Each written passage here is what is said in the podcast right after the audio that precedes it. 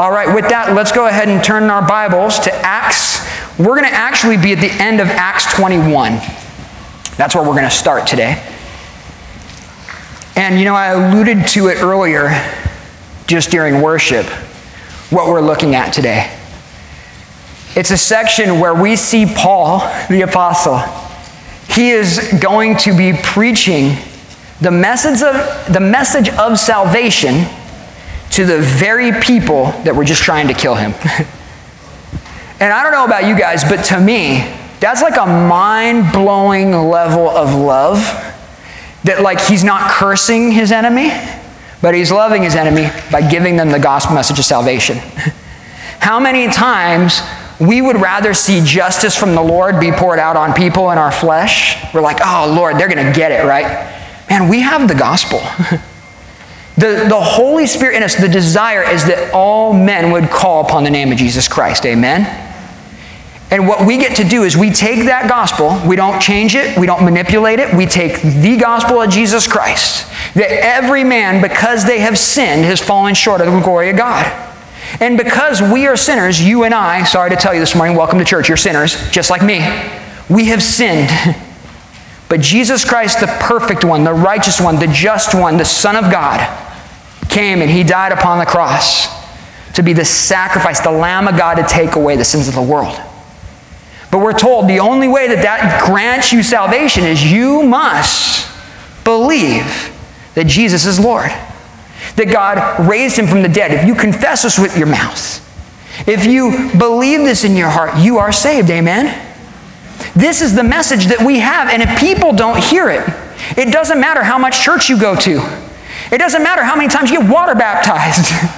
It doesn't matter how many men's studies or men's events you go to or women's studies, whatever. You need to understand, apart from putting your trust in the completed work of Jesus Christ, you cannot be saved.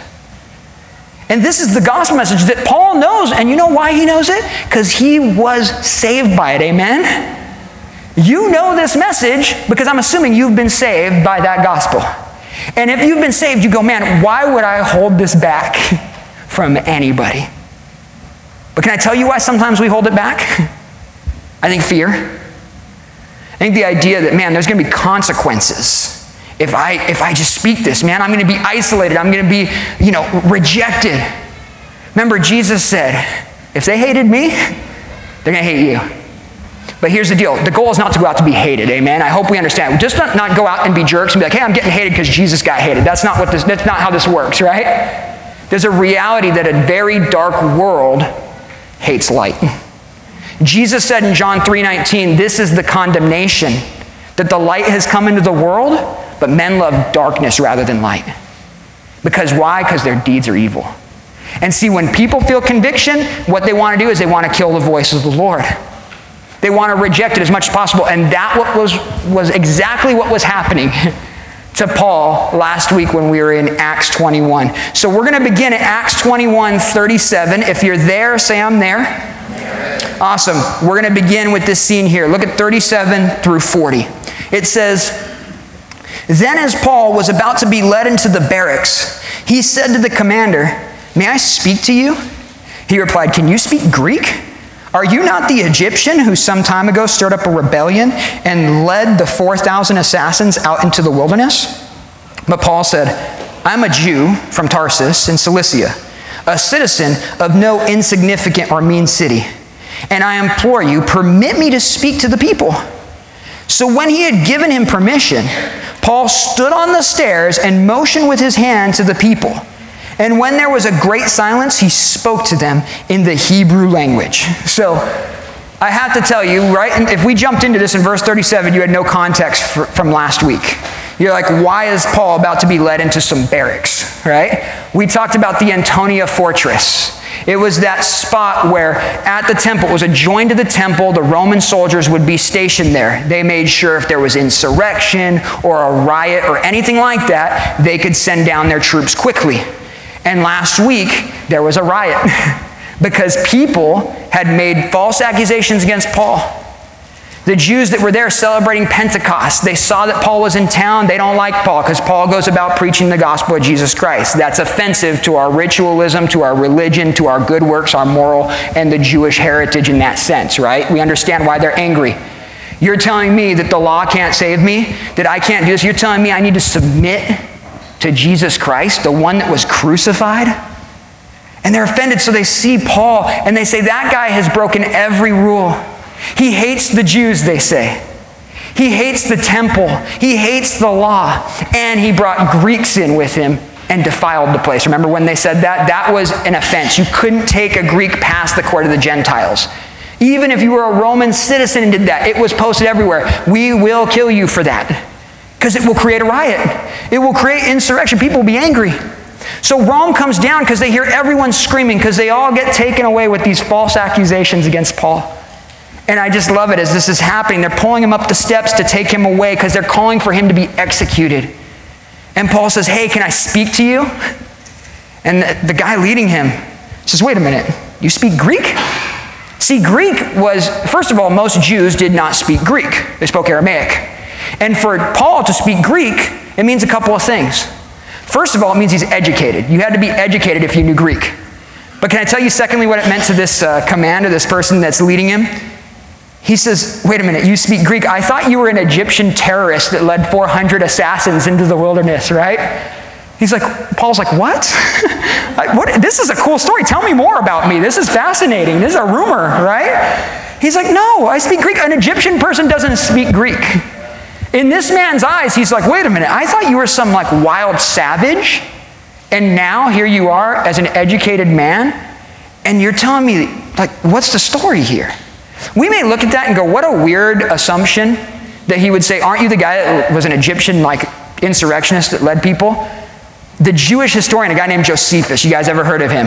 He wrote so many cool just details that kind of parallel with the Bible in the sense that they're historical facts, right? Not the inerrant word of God, but good historical facts. And he said that in, I want to get the right year, it's fifty-four A D, there was a man, an Egyptian man, who came and he rallied up a whole army and he said, I'm a prophet, and when I speak the word, the walls of Jerusalem will fall and we'll destroy everyone. And so he rallied the troops, and when he got there, it turned out to be a false prophet, and Rome basically slaughtered his whole army. And so, but he escaped. Well, his goal was to destroy Israel, right? So someone in the crowd goes, hey, this is the guy that hates Israel, and through a game of telephone, someone goes, hey, this is the Egyptian guy that ran off. We gotta kill him. You see how rumors go, right? he, the first false accusation was he just brought someone into the temple that was Greek. Now he's an Egyptian guy that had four hundred assassins on his side. I just think that's so funny. We do the same thing. There's nothing new under the sun, amen? And so in this section, he says, no, I love Paul. Paul's like, what? I'm a Jew. I'm not an Egyptian. I'm a Jew from Tarsus in Cilicia, and I'm a citizen of no insignificant city. He says, I implore you, let me speak to the people. What Paul is saying here is he's saying, I'm a citizen, of, I'm a Jewish citizen. I have a right to be in the temple, and they're chasing me out, and they're trying to kill me. That's the first thing. I'm not some Egyptian terrorist. But also, in this section here, he says, I'm also from like a city that's educated. I'm not this crazy maniac. Can you just give me a chance to talk to the people? That word implore can be translated as beg. Paul is begging for the opportunity to preach the gospel, the message of salvation to the people that just said, away with him, crucify him, kill him. It was the same thing that they said about, about Jesus in John, I believe it was John fifteen. Yeah, look at, at the end of Jesus' life, what did they say? They said, away with him, crucify him. When they said, away with Paul, it didn't mean just get him out of our sight. It meant kill him, get him off the earth. And Paul says, you know what I'm going to do in response to this? This is very important. He doesn't call on his Roman citizenship. Do you know that Paul had Roman citizenship, and this whole thing would get him into a way more comfortable position if he just said, hey guys, I'm a Roman. I don't deserve this kind of treatment here. You should be protecting me. He could have easily found a comfortable place to go to, and he had the right to do so. But instead, what does he claim to be? A Jewish citizen. He says, I want to claim to be a Jew right here. That way I have the opportunity to speak to my people because I desire that they would be saved. Can I be clear? There are times when we have the right to just get out and go, hey, I don't want to do this, right? But the Lord has called us and put us in a season of trial, of tribulation, of attack, so that we would glorify God by preaching the gospel, amen? And so in this section, it's funny, it reminds me of Romans nine three. It's a really wild verse. Paul says, I could wish that I myself were accursed from Christ for my brethren, speaking of the Jews, my countrymen, according to the flesh. I've never prayed or suggested that I would lose like eternity with the Lord for the sake of someone else. If Paul is speaking, I believe Paul knows that's not possible. A man can't sacrifice himself for someone else, amen? It has to be Jesus Christ alone. But Paul says, if there was a way that I could just get my fellow countrymen to understand the gospel, I would do it. That is commitment to preaching the gospel, right? Paul is facing at, like literal murder in front of him, and he says, man, I'm going to try to witness to these people. That's bold, right? Look at twenty-two, chapter twenty-two, verse one through five. It says, he began speaking. He said, brethren and fathers, hear my defense before you now. And when they heard that he spoke to them in the Hebrew language, they kept all the more silent. Then he said, I am indeed a Jew, born in Tarsus of Cilicia, but brought up in this city at the feet of Gamaliel, taught according to the strictness of our father's law, and was zealous towards God as you all are today. I persecuted this way, speaking of Christianity, to the death, binding and delivering into prisons both men and women, as also the high priest bears me witness, and all the council of the elders, from whom I also received letters to the brethren, and went to Damascus to bring in chains even those who were there to Jerusalem to be punished. So what Paul does, first of all, I love how he greets them. He says, brethren and fathers. He doesn't say, hey, you morons. I mean, that's our flesh, right? Like, oh, you guys are so stubborn. You guys are thick-headed, right? No. He says, brethren and fathers. You know who else began their message to the Jews like this in the face of persecution was Stephen the martyr in Acts seven. The same heart. Though you're trying to reject and silence the voice of the gospel, I am going to preach it to you. Though you reject me, I am telling you right now that we are fellow countrymen, that we are fellow sinners, and you need this gospel. But in this message, what Paul's doing, he's building a bridge with them. He's saying, you guys are Jews. We have the same heritage, the same nation, the same fathers of Abraham, Isaac, Jacob, and Joseph, right? We have this heritage. He says, guys, I'm speaking to you here, and he's saying, I am a Jewish citizen. He's speaking in Hebrew. Remember, the charge was that Paul was very anti-Semitic, that he was anti-Jew, right? Here's Paul. He begins speaking in their language. And he says, you guys are my brothers. And remember, where was Paul at when this all happened? He's at the temple. That's a very Jewish place to be, amen? And he's standing and goes, guys, I'm, I'm here, and yes, I was born in Tarsus, but can I tell you, I was raised in the city of Jerusalem. I'm from the streets. No, that's not what he's saying. He's saying, I was, I'm, if you guys think you're so fancy because you're from Jerusalem, I spent my time here, and I was with Gamaliel. Gamaliel was one of the most important rabbis in Jewish history. And he says, I sat at his feet, and he taught me everything there is to know about zeal. And he says, as a matter of fact, he says in verse three, I was very zealous just like all of you guys. What another bridge, right? He goes, I was just like you. I was so zealous for the law, for all these things. But then he says in verse four, it's kind of funny. He says, but what I did, I successfully killed the people that stood for the gospel. You guys haven't even done that to me. I'm more zealous than you. I actually went out and I was arresting men and women. I was dragging them with papers from the leaders of our people. You want to talk about zeal against the way of Jesus Christ? I had it. He says, remember, Paul called himself the Hebrew of Hebrews, right? In Philippians three five. Anyone that would say Paul doesn't, he's not a Jew, man. Are you serious? Look at his track record.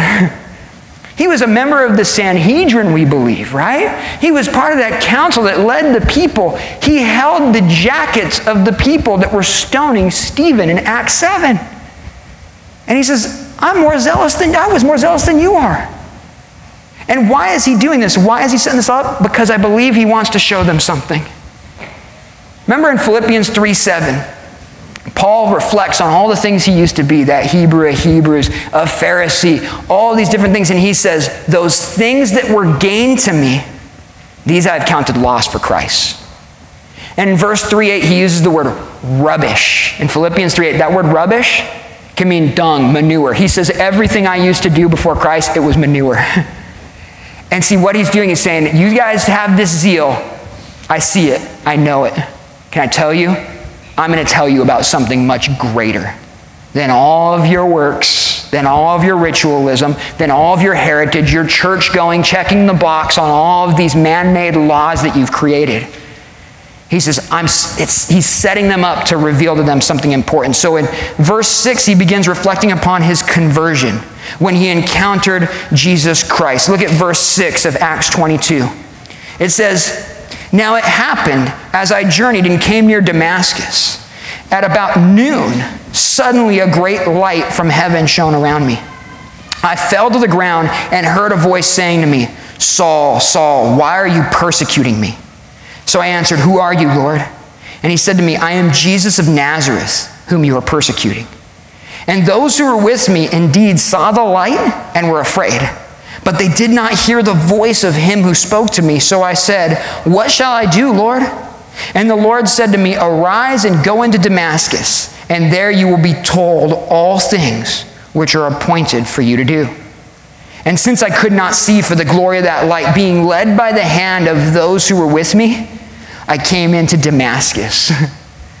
We read about this in Acts chapter nine, right? We read it in depth, the actual moment where Paul, Saul is going out. He's wreaking havoc upon the church, it says in Acts eight three.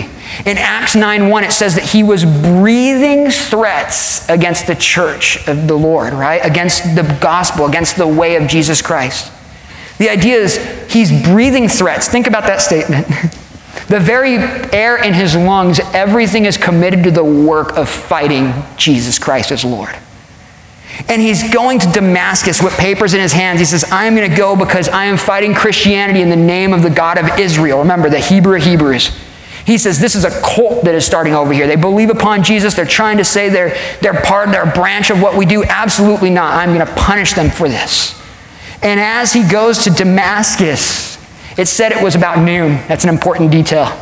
The brightest time of day, in the middle of a desert, this light comes upon him. And that's to put it mildly. If we hit the spotlights, I should. If I was dramatic, I would have hit the spotlights right there, right? We're not that guy, though. So the reality is much brighter than any spotlight or light we think of. Think of the Shekinah glory of God. That incredible glory that filled the temple when it was committed and consecrated unto the Lord in First Kings eight. The reality that, man, you couldn't even work because of all the, the, the glory of God that was there. We talked about Isaiah's vision in the temple a few weeks ago, right? This glory. Paul has studied the glory of God in theory, in, in words, but now he's encountering it in real life. And when it hits him, all he can do is cower on the ground. He says, he's laying there, he fell to the ground, and there's this voice, and it says, Saul, Saul, why are you persecuting me? It knows his name. Can I tell you this morning, there is a God in heaven who knows your name, and he desires that you would stop doing the things that you believe are for your own good and for your sake and surrender to him. He says, why are you persecuting me? Can I tell you what he's saying? Saying, why are you doing the very opposite of what I created you to do? You're persecuting me. You're made to go and take this gospel out, amen? I don't know about you guys, but I remember the moment where I realized I was wrong about Jesus Christ. And we all can relate to this if we've come to Jesus, right? It may not have been on the road to Damascus, so to speak, literally. I doubt any of us got saved on the road to Damascus, literally, so I can assume that. But you know spiritually, you were somewhere and you said, I'm going to do this thing. I am going to continue to do this. And at some point, the Lord in his goodness, man, he met you where you were, amen? And he said, why are you doing this? And I just love what Saul's response is in that moment, what Paul said. He said, who are you, Lord? What a sad statement. A guy that was a, the, the Pharisee, that studied at the feet of Gamaliel, he did not truly know who the Lord was. Can I tell you my prayer for this church is that we wouldn't show up and come every Sunday and go, cool, I know the scriptures, I memorized the verse, but we don't actually know who the Lord is. The heart should be that we leave here in a closer, blessed relationship with God the Father because of what Jesus, the Son of God, has done for us through the power of his Spirit, amen? And in this case, he says, who are you? He knows who he is in that moment, though, because he can't deny the radiance of the glory. He says, okay, you know my name, there's glory everywhere, I am, I am beat here. Who are you? And that response is, I am Jesus of Nazareth, whom you are persecuting. You have to remember that Paul was on the scene when Jesus was walking around the earth, right? Paul was on the scene. They believe he may have been a member of the Sanhedrin that sentenced everything, that oversaw the Jewish trials. And he thinks, we killed Jesus. And now he says, I am Jesus, whom you are persecuting. He's thinking, wait, no, no, no, I'm persecuting this cult. I'm persecuting people. No, no, no, that's my church. And that's my bride, and that's me. The church belongs to Jesus Christ with the power of his Spirit, amen? And he says, you are persecuting me, you're fighting me. And he says, okay, so what do I do now? I love this. This is what we all realize. When we were wrong about Jesus and we realized who he was, that he was Lord, the first thing we say is, what do I do about that, right? Can I tell you, I remember, I grew up in the church. My dad's back there. My dad was a worship leader at Calvary Chapel Pasadena in California for forty years. I sat in so many Bible studies that I could speak Christianese when I wanted to, right? I could call people bro and brother and totally feel like I was fitting in. I'd show up for basketball and then take off for the study, right? Because it was convicting. I didn't like that. And I went to Christian high school, Christian college. And when I came out of all that, I thought, oh man, I'm good because I'm saved by grace. And what I had was this cheap grace with relationship that wasn't really a relationship with God. What I would do is I would continue to sin and say, oh, that's cool, man. This actually is somehow benefiting the kingdom because grace is covering these sins. How sick is that? Romans six two literally says, don't do that. It says, you have died to those things. Why are you continuing in them? If you have indeed become a follower of the light of the world, Jesus Christ, amen? But see, for me, it was all lip service. When I needed a Savior, I'd call out the Savior, but I definitely did not have a Lord. No one was telling me where to go and what to do. I'm, not, I'm in charge of me until I get myself in a situation. Now I need the Savior. Now I need grace. And I get out of that jam, and I go back to my ways. Can I tell you at one point, though, a good friend of mine, Pastor Joe Tata from Pomona Valley, he told me desperation is the beginning of worship. And I never really understood exactly what that meant until I started to consider my testimony. I thought about when I got truly, truly broken and desperate, I realized, man, I need to really figure out what I'm doing here. What am I going to worship? What is worthy of my worship? And I took that foundation of all the things that I had, and I grabbed a Bible that I had as a textbook from my Bible college class, and I pulled it out and I opened it up, and I started reading it. And it's so funny because I started reading Job because I thought that, God, that the Lord was punishing me. It was just my sin. It was consequences of sin. But then I'm like, I don't know, what do I do with this? I got invited to start playing on the worship team at the church, and they were like, why aren't you sitting in the studies when you play worship? I'm like, I guess I'll sit in the studies. And I thought for sure my dad had called the pastor before I got there because he's saying everything that I'm doing. How did, is there someone spying on me? There's no way that this pastor's not talking directly to me. And at some point the Lord said, how do you think this is happening every week? Even when you're not at church, you're hearing these things. As you engage in those activities, you know that that message of the gospel is true. And I'll tell you, at some point, the end of two thousand eight, December two thousand eight, I submitted to the Lord, and I just remember going, man, this is a whole new life, amen? I share that testimony with you this morning, not obviously not for my glory. That's a terrible testimony. I was a wicked dude. Can I tell you who gets the glory? The Lord Jesus gets the glory, amen? And when we submit to the Lord, he calls us to do things we never imagined we'd be doing. If anyone should not have been planting a church, it would be this guy, right? But the Lord's so good to cleanse, to redeem, to save, to restore. And he wants to do that for everyone. Paul says, I'm going to tell you about my testimony. Not because the testimony is what saves you. Hearing this will help you understand that there is a God who wants to do the same for you, amen? Faith comes by hearing, and hearing by the word of God. Romans ten seventeen tells us that. You can tell your testimony over and over, but until you tell people, you need the same for your life.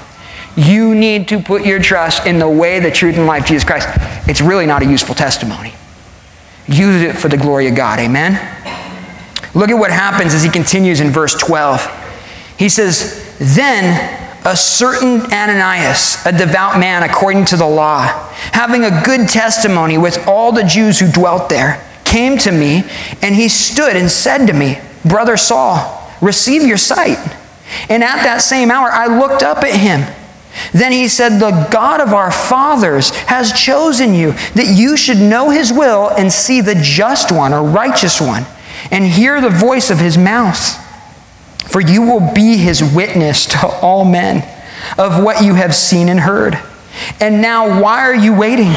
Arise and be baptized and wash away your sins, calling on the name of the Lord.'" So if you saw at the end of verse ten, when, when he says, "What do I do, Lord?" He says, "Go into Damascus and I'll give you instruction.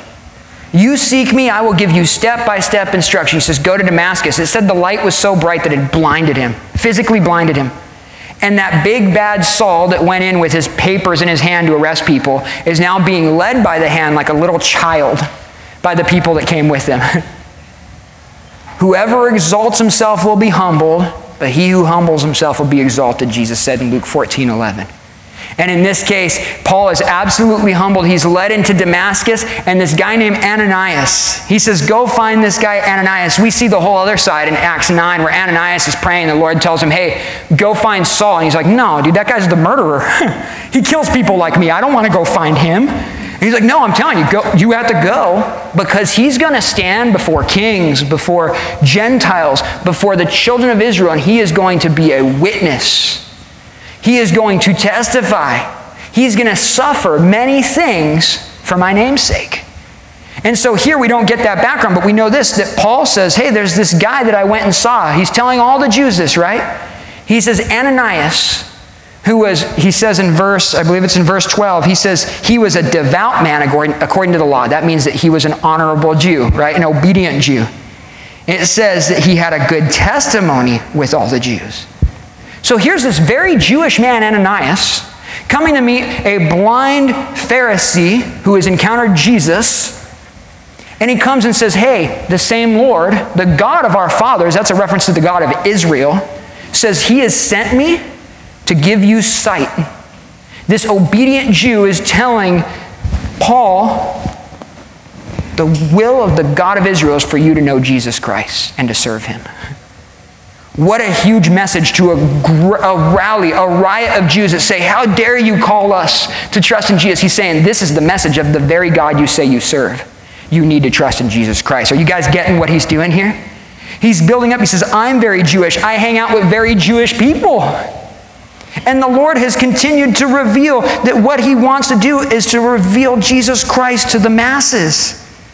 But notice what Paul said he was instructed by Ananias to do. Ananias said in verse sixteen, he said, "What are you waiting for? Get up, be baptized, wash away your sins by calling on the name of the Lord." That's the message of salvation, right? That you need to stop trusting in your zealousness, your zeal for the law, Paul.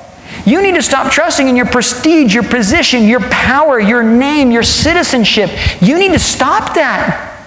And you need to realize there's nothing that will save you. There's nothing that will cleanse you besides the blood of Jesus Christ. You must call on the name of the Lord. And Paul's telling these guys who he just told, "Man, I was more zealous than you. I was the guy that did all of the things according to the law. I sat at the feet of Gamaliel," and guess who still needed to call on the name of the Lord Jesus? What this is telling us is that no amount of church by itself will save you. No amount of good works will save you. No amount of memberships or baptisms or uh, catechisms, whatever you want to call it, those things alone, though helpful things in the Lord, amen, those things alone will not save you.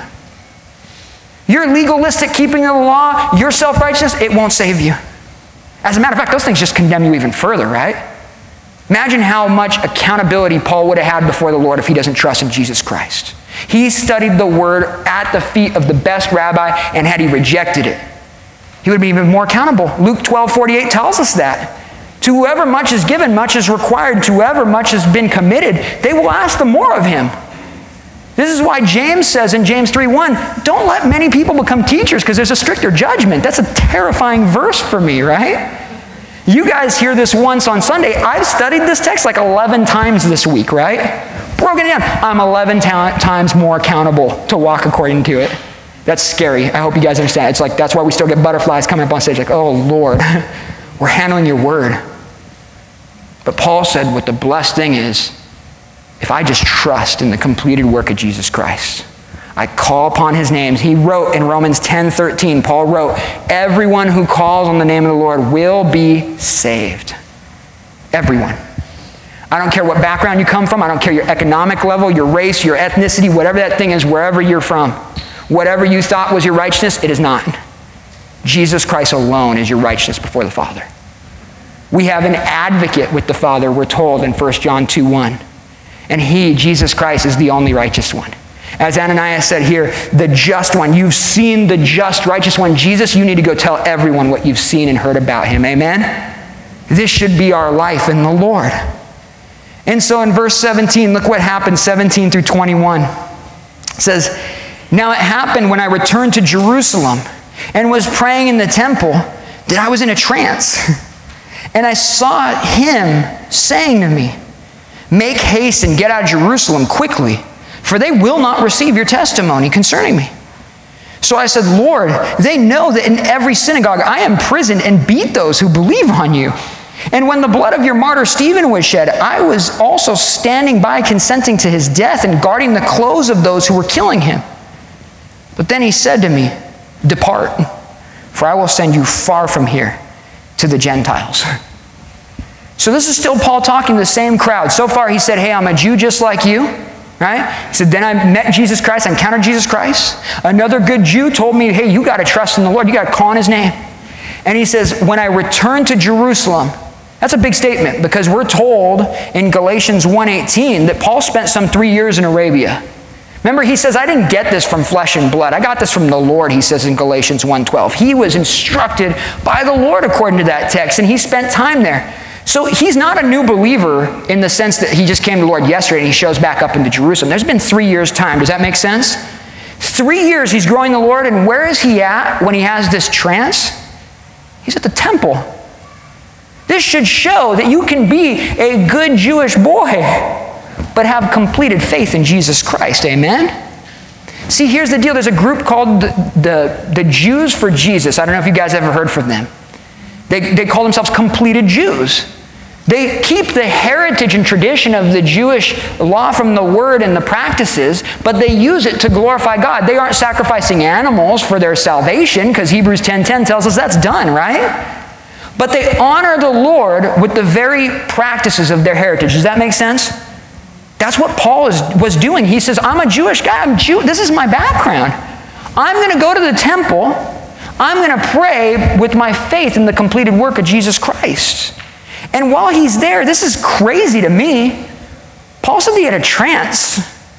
Have you guys ever heard this story before? Like, this is crazy. Paul doesn't write about this anywhere else in Scripture. I don't know about you, but I think about like all the people that go on like Oprah's show back in the day when they die and get resuscitated. And they're like, I went to heaven and here's what I saw. Here's what I heard. And they write books and make movies about it and make all kinds of money. And then usually it comes out it wasn't true anyways. In Paul's case, he hasn't mentioned it for twenty-five years that we have record of before here. And he doesn't mention it again in Scripture. And see, the word trance is the same word that's in Acts ten ten when Peter was super hungry up on the rooftop, right? And that vision of the sheet came down was all of the animals, the unclean animals. And the Lord said, rise, kill, and eat. And remember what the message was. It was, hey, don't call anything unclean that I have cleansed. Well, now Paul's in the temple. He's praying in Jerusalem, and the Lord gives him this trance thing. Again, it's, it's a vision. He sees the Lord. Can I tell you, I think, why Paul doesn't mention it anywhere else? Because we don't teach on dreams and visions. We teach on the Word of God. But sometimes we cross the Word of God and go, hey, the Lord did this cool thing one time. Let me share that with you. Let me support it a little bit with my own experience. But Paul knows that no one's going to get saved if he just teaches about his dream and vision. Amen? He needs to teach the Word of God. but he supports it with his life, with the things that he's experienced. And in this case, he tells them, I had this vision. And what did the Lord tell him? He said, get out of Jerusalem, because they're not going to receive your testimony of me.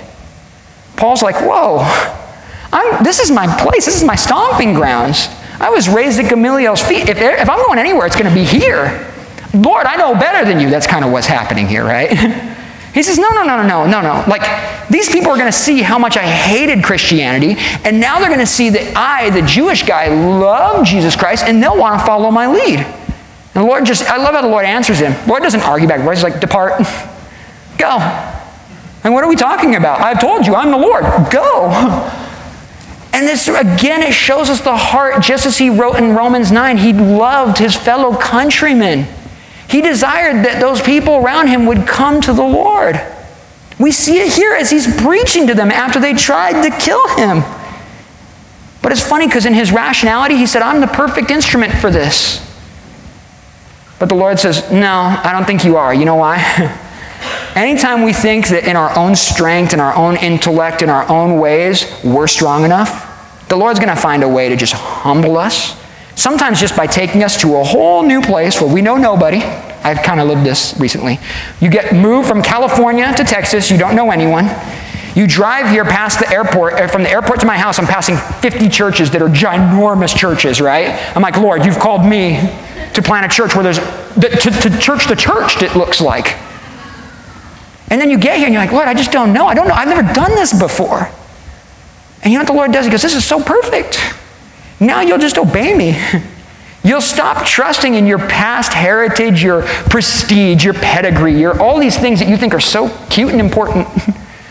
The Lord says, you're going to lay those down. I'll give you opportunities. We see it. He's going to get opportunities, amen? But mostly, he gets sent to the Gentiles.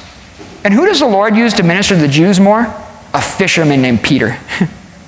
A guy that was uneducated, who's like, dude, I'm going to go talk to these people that have studied the word their whole life. I don't know anything about this. I can relate to Peter on these things.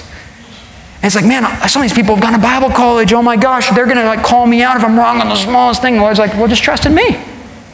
Study, present yourself prepared, amen? You don't want to go up there sloppy. Study the word. We see a change in Peter after the filling of the Holy Spirit as a leader of the church that is so miraculous and awesome that only the Lord can get the glory, amen?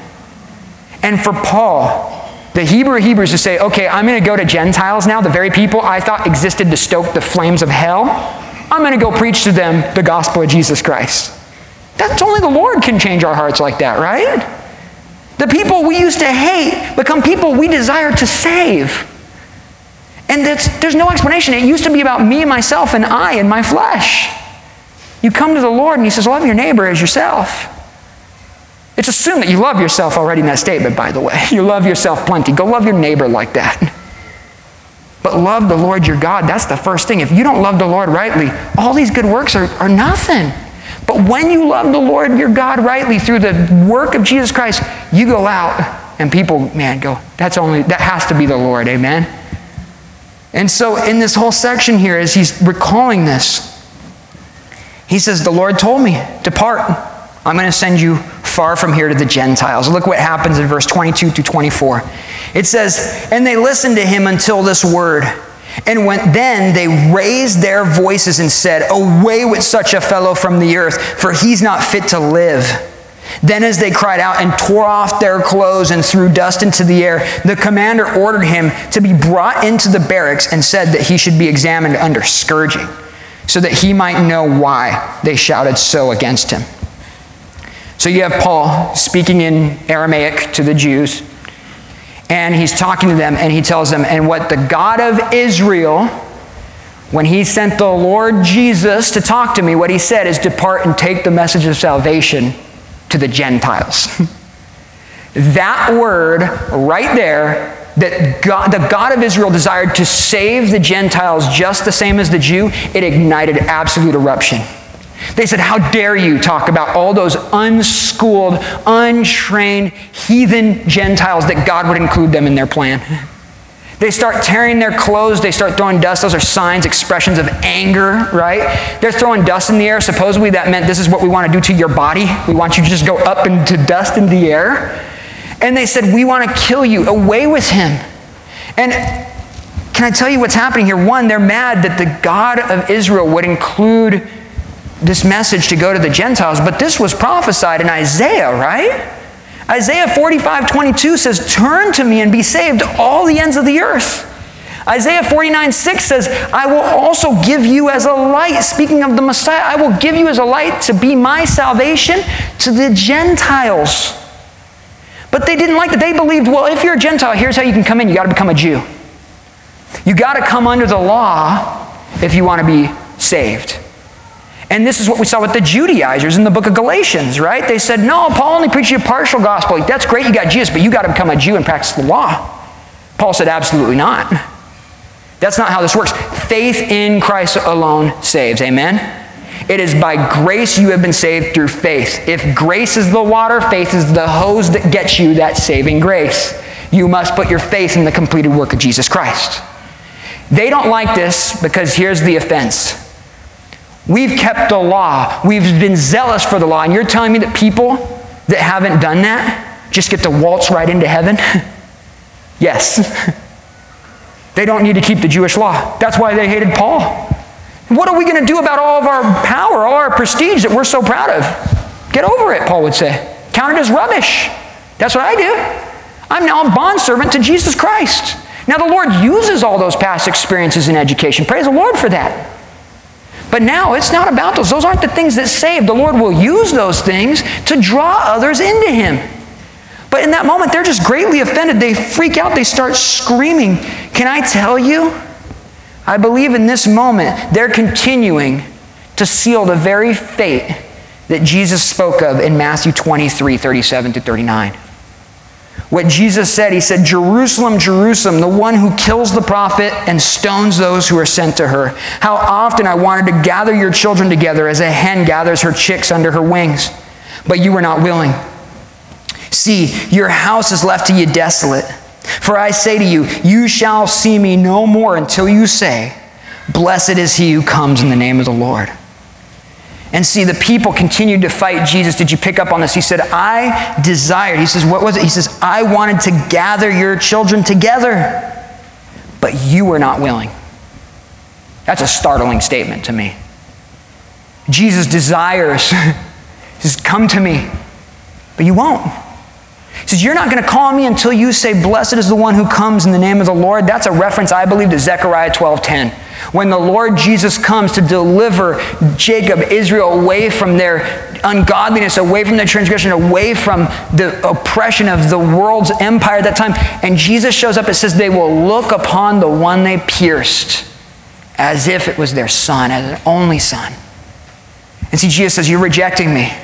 As a whole, generally speaking, the Jewish nation had rejected Jesus Christ as Messiah, as Lord and Savior.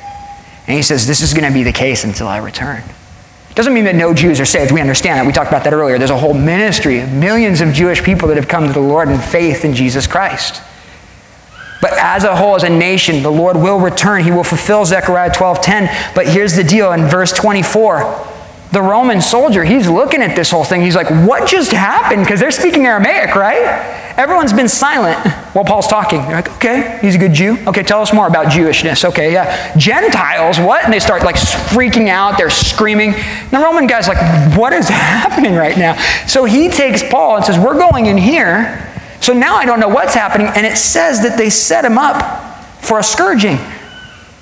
Scourgings were brutal. A Roman scourging involved a whip that had like bone and metal in it, so they would rip your back open. You'd have to give out confessions of, of crimes against Rome, and they would continue until they got the confession out of you. And so look what happens. This is where we end today, twenty-five through thirty. It says, once I find my verse, okay. And as they bound him with thongs, Paul said to the centurion who stood by, is it lawful for you to scourge a man who's a Roman and uncondemned? That's a record scratch right there. So they say, when, when the centurion heard that, he went and told the commander, saying, take care what you do, for this man's a Roman. Then the commander came and said to him, tell me, are you a Roman? He said, yes. The commander answered, with a large sum I obtained this citizenship. And Paul said, but I was born a citizen. Then immediately those who were about to examine him, they withdrew, they scattered from him. And the commander was also afraid after he found out that he was a Roman and because he had bound him. The next day, because he wanted to know for certain why he was accused by the Jews, he released him from his bonds and commanded the chief priests and all their council to appear and brought Paul down and set him before them. That's where we're going to end the text today. But can I tell you what happens here? This is where Paul finally uses his Roman citizenship.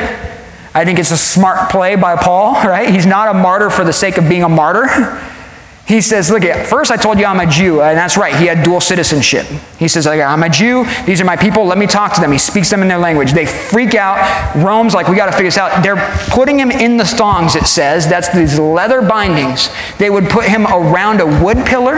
They would tie up his hands so he's holding the wood pillar. His back is exposed, and they're getting ready to beat him. And he just says, hey, is this like legal what you're doing? Because I'm a Roman citizen. Like, oh, oh no. To just put a Roman citizen in the leather thongs without due process was illegal. All these guys are in trouble. They're all gonna, and potentially grave trouble for what they're doing here. So the first guy's like, oh man, I'm gonna run and tell the, the commander, right? He goes, this guy's saying he's a, he's a Roman citizen.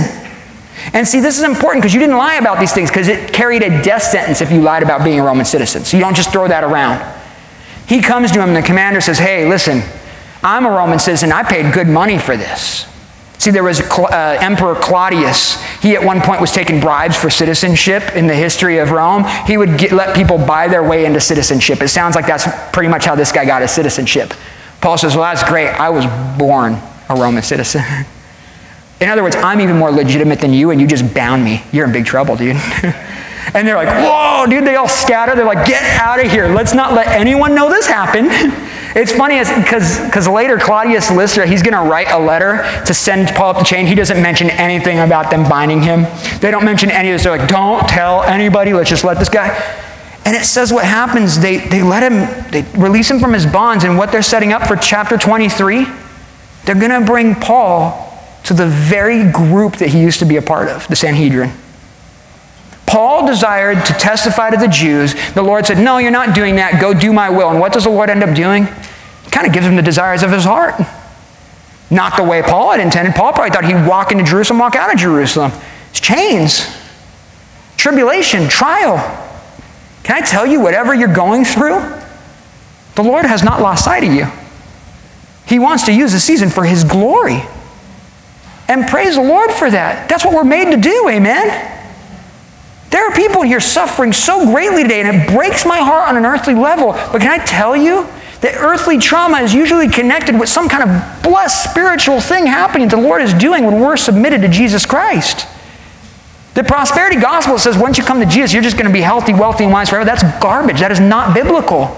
Talk to Paul about the prosperity gospel. Talk to Jesus about the prosperity gospel. Son of Man had no place to lay his head. But he submitted perfectly to the Father, and as he humbled to the Lord, he was exalted in the kingdom, amen? Paul is imitating Jesus Christ. He's telling everyone about the completed work of Jesus upon the cross and his resurrection. And he's calling everyone, you must trust and call on the name of the Lord. I pray that wherever we go, we would imitate Paul, amen? Whatever season we go through, whatever trial, whatever success we have, that it would be accredited to the Lord. And that we would tell everyone they too must call on the name of the Lord Jesus. Amen? I'll tell you what we're going to do. We have a blessed opportunity this morning, just with a few minutes. We actually have communion set up in the back here. And so what we want to do as a body of believers, we just want to remember that completed work of Jesus Christ. Amen? See, Jesus did this in Luke twenty-two, seventeen through twenty. It says, then Jesus took the cup. He gave thanks and said, take this and divide it among yourselves. For I say to you, I will not drink of the fruit of the vine until the kingdom of God comes. And he took bread, gave thanks, and broke it, and gave it to them, saying, this is my body, which is given for you. Do this in remembrance of me. Likewise, he also took the cup after supper, saying, this cup is the new covenant in my blood, which is shed for you. And see, Jesus said, do this in remembrance of who? Of him, me, he said, right? There's a reality where, yes, we remember the sin. We remember the great price that Jesus paid to save us from our sins. Amen? But can I tell you, sometimes we get in the trap of thinking, oh, this is like the mournful moment of the day. We want to take it worthily. We want to be worthy as we take it. Reflect upon your sin. It's a good thing. Do business with the Lord. Amen? But can I tell you, Jesus said, I'm going to do this again with you in the kingdom. I love that. That my goal is, man, I can look forward. Yes, I look back to the cross of Jesus, but I look forward to being with Jesus because of the payment on the cross. There's no other thing that will promise you eternal life. Jesus said, he who hears my word and believes in him who sent me, speaking of God the Father, he says, he has eternal life, shall not come into judgment, but has passed from death into life.